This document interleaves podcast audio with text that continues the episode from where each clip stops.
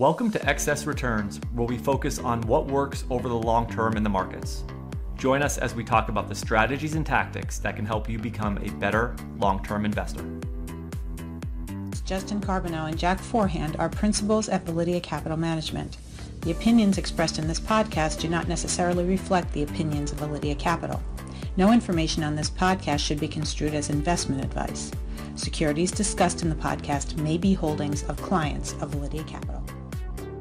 Hey guys, this is Justin. In this episode of Excess Returns, Jack and I look at the valuations of the major investing factors value, momentum, quality, and low volatility stocks. We talk through where each of these stands from an absolute and relative valuation standpoint, explain how we calculate these, and discuss what the figures may or may not indicate for investors. We conclude that looking at all the statistics may not be the most important takeaway, though. Rather, understanding the why behind what is driving these factor valuations and how it plays into what is happening under the market surface and what we can learn from those trends. As always, thank you for listening. Please enjoy this discussion.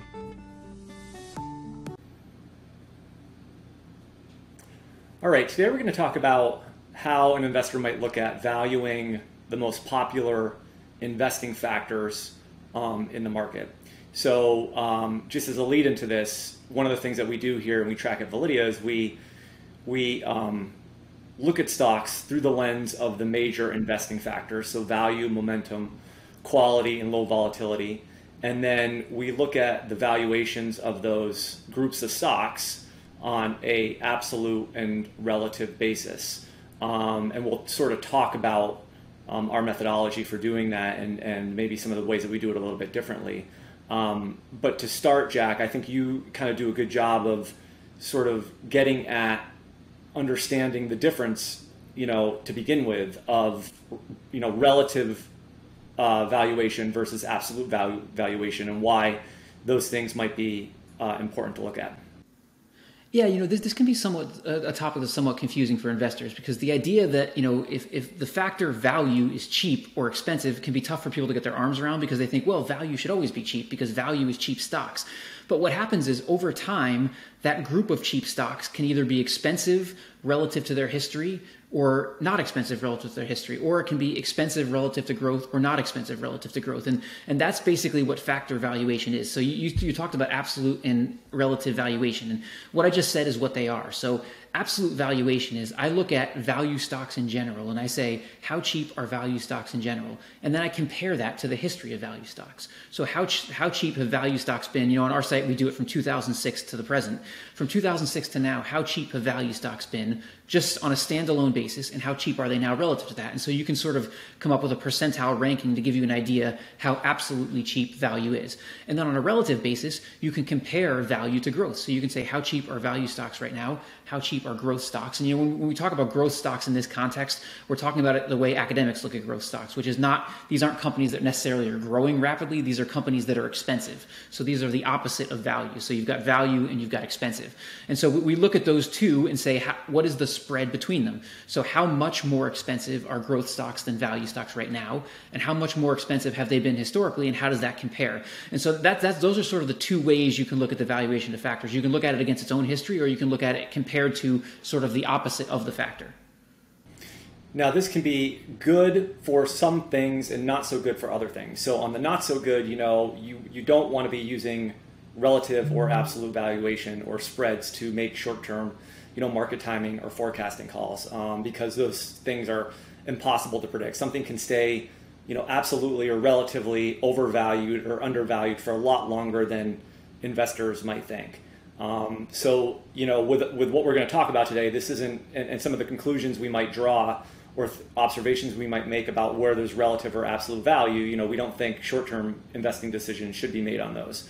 Um, I do think, you know, to some extent, they can be useful for projecting, you know, longer term expected future returns, but even that isn't a slam dunk either. So I just think, you know, as we work into this, it's not, you know, to take any of this or think that any of this is really all that useful from a tactical standpoint. I think where it might be a little bit more useful is periods like we saw, um, you know, maybe in March or, or, or, April last year when we had, you know, a, a, historic spread between value and growth stocks. I mean, that looked like it was unprecedented. And actually, at the time, people that leaned into that, you know, value trade, it actually worked out um, quite nicely. But you know, there's a little bit of luck involved in that as well. So those are just things that you want to sort of think about as we sort of talk about this type of valuation methodology.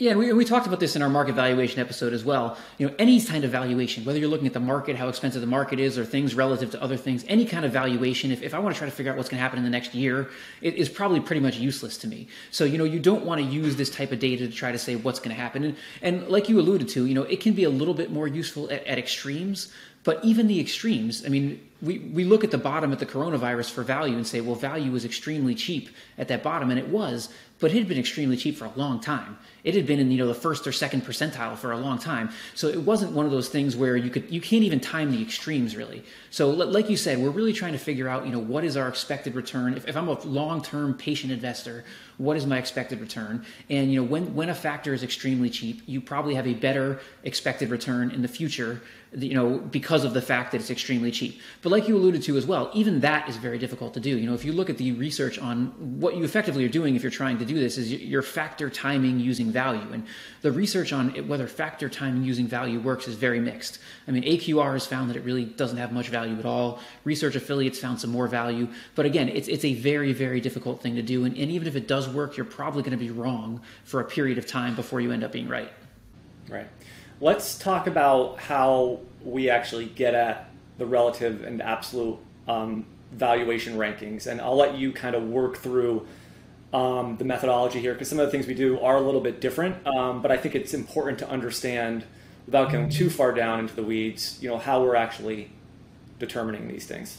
Right. You know, we won't say that our, our way is the right way to do it. There's, there's a lot of different ways to do it. And, You know, usually they draw similar conclusions. Like, for instance, pretty much any way you look at the relative valuation of value, which we'll talk about in a little while, value looks cheap right now. But I will explain just in detail the way we do it. And, and you know, the first thing you have to do is you have to define what the factor is. So I say, well, value is, is cheaper, it's expensive. Well, what is value?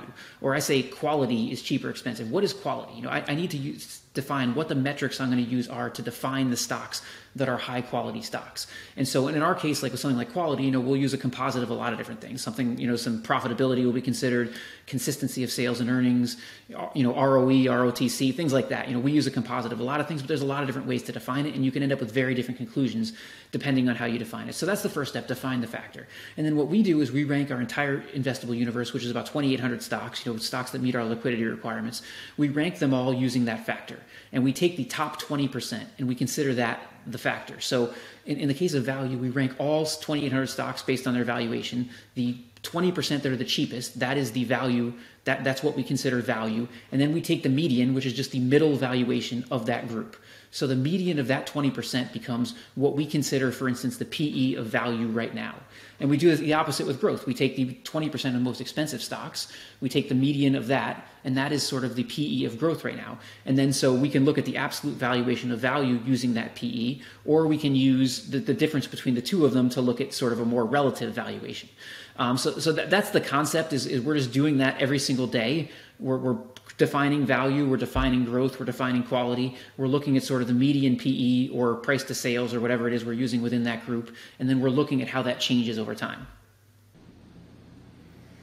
Right. So for value stocks currently, the answer is um, sort of, I think, on an, on an absolute basis, so relative to their historical valuation, the 20% cheapest stocks um, they're sort of in, in, the, in, in, in the middle in terms of where they are from an absolute cheapness perspective. Um, correct? Yeah, and this is where the nuance of this comes in. You know, when we do this with our tool on the site, we're using a lot of different metrics. So we, we do it with the PE ratio, we do it with the price to sales, we do it with the price to book, we do it with different PE ratios. We use a CAPE valuation, we'll use a projected PE for, you know, based on next year's earnings. So this is where the nuance comes in because, because you can get different conclusions depending on what you use. And let, let me give you an example of that, why I say value is mixed right now every you know first of all the market is very elevated right now. So on an absolute basis you know you'd expect every factor to be somewhat expensive because stocks in general are, are, expensive. So if, if the entire market is sliding up that valuation scale you'd expect everything to be somewhat expensive. But that's not completely true with value but it sort of is. And so uh, to give you an example i'll look at two different things the pe ratio and the price to sales. Value actually is not that expensive right now in the pe ratio. And one of the reasons is because coming off the coronavirus crisis value stocks earnings have been going up so on a PE basis, they've been getting cheaper.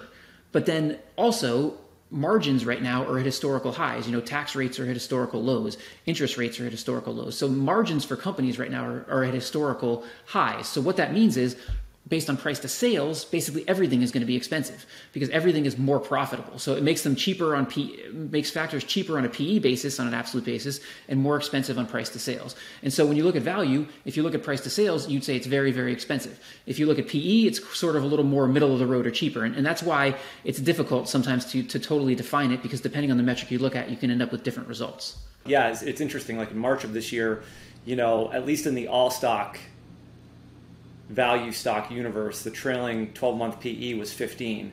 So that was higher than the historical average going back to 06. But if you look at it now, you know, the all stock lowest, the median lowest 20% of um, value stocks has a PE of 10.8, which is actually lower than the historical average over time. But like you said, that's it's not like stocks have gone down. It's what's happened is the earnings have have come up, and yet the price to sales, as you mentioned, is you know continues to go higher. So um, that's interesting. The next one is uh, momentum, and it looks uh, cheap. This is interesting. It looks cheap on an absolute basis, and it looks cheap on a relative basis. Yes. So just to go back to value just for a second, just because I didn't I didn't cover the relative part. Um, value is cheap. It does look cheap on a relative basis using any metric you use. So that whole phenomenon I talked about with price to sales versus price to earnings that affects all stocks, and so it doesn't affect relative valuations. So whether you use the price to sales or the price to earnings or whatever, you know, if you compare value to growth, value looks very cheap right now. But to, to your point about momentum, yeah, you're right, and, and this is this is one of the most difficult ones to understand because momentum is a factor that has absolutely nothing to do with fundamentals. And so what that allows it to do is it allows allows it to change very rapidly. So if you looked at momentum at the beginning of 2020, what did you have in there? You typically had growth type companies in the momentum basket. If you look at momentum now, and this is sort of going to start to change because value hasn't been doing as well, but coming off this huge run in value, if you look at value momentum right now, what is momentum? Momentum is value. So basically, what, what happened is, you know, it's not like the momentum basket got cheaper or the momentum basket got more expensive. What happened is the momentum basket completely changed. Momentum, because it doesn't care about fundamentals, went from a basket of growth stocks to a basket of value stocks. And so what happens is just based on that basis, even though the market is expensive, momentum can be cheap because momentum was growth stocks in 2020 and momentum is value stocks now. Um, and, and, so that, that's just the, the, nature. You know, Corey Hoffstein talks about momentum as a chameleon, and, and its nature as a chameleon means it can change very, very rapidly. And you know, by the way, this can go the other way as well. Um, you know, we've seen value struggling a little bit. We've seen you know growth stocks tend to assert their dominance a little bit more. If that goes on for another six to nine months, this thing can completely reverse. So someone could be buying momentum right now because they think it's cheap and then basically in six to nine months it, it, will get very expensive again. But again not because those stocks did well or poorly just because it rotated you know it rotated back into a different you know grouping of stocks. And so that's what makes momentum very difficult. But yeah like like you alluded to momentum is cheap no matter how you look at it because it is aligned with value right now and it typically is not aligned with value. Mm-hmm. the next factor is quality. So this is interesting. Like you know quality stocks haven't been the top performers this year. It's mostly been you know a lot of low quality stuff up until recently, um, where some of the higher quality, maybe larger cap, good quality growth companies have actually um, started to to revert higher. But um, on an absolute basis, quality looks expensive relative to itself, but on on a relative basis, it you know is above average, but it looks like it's getting cheaper. Yeah, this is another example when you want to look behind the scenes. You know, first of all, on an absolute basis, I mean, like we talked about at the beginning, the market is expensive. So you'd expect on an absolute basis, if the market's expensive, you know, high quality companies are probably expensive as well, and they are expensive as well. But what's been going on behind the scenes here is a little bit more interesting. So, you know, after doing well for a while, coming off of the the bottom in 2020, that that rally in the market has been led by low quality stocks. And so what happens is if low quality stocks are leading this huge run in the market, the relative valuation of high quality stocks gets cheaper. And so you've seen this rotation. This is sort of reversed a little bit in, in recent months, but it went on for a long time. You see this rotation where because low quality stocks are getting expensive, high quality stocks are getting cheaper on a relative basis. And so high quality begins to look more attractive. You know, we've talked about that in other podcasts, you know, how we see like in our cheapest value basket, we're seeing a lot more high quality companies in there than we have in the past. And so, you know, quality is not dirt cheap like momentum is right now or or value, but it is getting cheaper. It is moving its way down here as these low quality stocks have, have led the market rally off the bottom. And the last one is low volatility, which we know coming into the coronavirus period, you know, low volatility stocks, if you think consumer staples, um, those types of uh, companies, you know, investors were um, bidding those up. They had the qualities that, you know, investors were looking for. So low volatility was very expensive coming into March of, of last year, but I think on an absolute and relative basis, um, it's sort of stayed stayed more in this expensive zone. It hasn't really come down um, and looked attractive from a valuation standpoint. Yeah, well, it slid down. You know, first of all, just to, thinking about what happened in the past decade. I mean, low vol stocks have done very, very well. So you'd expect, you know, after after they've had a period where they've done exceptionally well, that they're probably expensive, and they were, and they, they were very, very expensive in you know on, at the 2020 bottom. But then they they did very, very poorly they've done a little better recently, but they did very, very poorly off the bottom. And so what happened is they got more, and they didn't get to the point where they were dirt cheap or anything like that, but they, they got to the point where they were definitely getting cheaper. Um, you know, and research has sort of shown that, you know, when low volatility is coupled with value, it does a lot better. And so that was a good thing that, you know, those low volatility stocks were, were becoming cheaper and cheaper. But then we've sort of seen this reversal in the market in the past few months. And so low volatility has gotten more expensive again. It's, it's not as expensive as it was, you know, in 2020, but it's getting more and more expensive. So, you know, the, the conclusion on low volatility is right now it is it's very expensive absolutely relative to its own history and it's also expensive relative to high volatility or its inverse. So yeah that on, on a, if if you were just looking at factors using this you know you would say low volatility is not that attractive right now. I think one of the things that sort of th- this helps me when i think about these things i kind of can take a wider view of the trends that are happening in the market and what stocks are doing, what types of stocks are doing well, and maybe the why behind it, because that's really what's going on in all of these cases. What we're talking about is this, you know, relative and absolute valuations for all these factors, but when you start peeling the layers back, it helps you understand what has taken place in the market, what stocks have worked, what stocks haven't worked, the valuations coming into certain periods.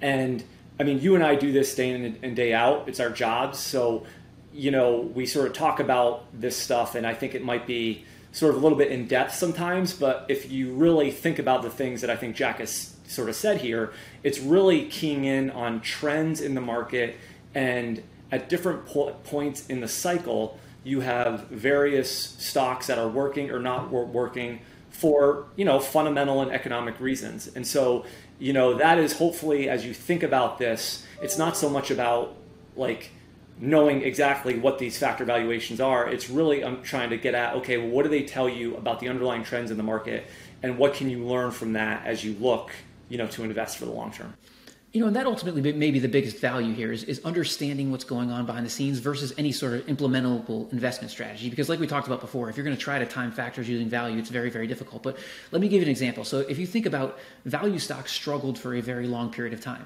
well, one of the things you might want to know if value stocks struggled for a very long period of time is are they getting cheaper? Because they can struggle and not get cheaper they can struggle because their fundamentals are terrible, because their, their earnings are not growing. So this is a sort of a way looking at the value of value relative to growth is to say, all right, value has struggled relative to growth for a long time, but has it gotten cheaper because of that? Because if it's gotten cheaper, it might be a little more attractive, you know, or, or you might be able to understand better what's going on. The, the fundamentals of the businesses are not driving this. So I think that's where it can be useful. It can be useful in understanding behind the scenes what's going on. And in some cases, it can be useful in terms of implementing in an investment strategy. It's just for most people that's very very difficult and you know the timing of it is, is very hard. Okay. So thank you guys for watching this episode. We'll put links to the tools on validea that can show you some of this stuff in the show notes. Thank you. Hi guys. This is justin again. Thanks so much for tuning into this episode of excess returns. You can follow jack on twitter at, at practicalquant and follow me on twitter at, at jjcarbonneau if you found this discussion interesting and valuable, please subscribe in either iTunes or on YouTube, or leave a review or a comment. We appreciate it.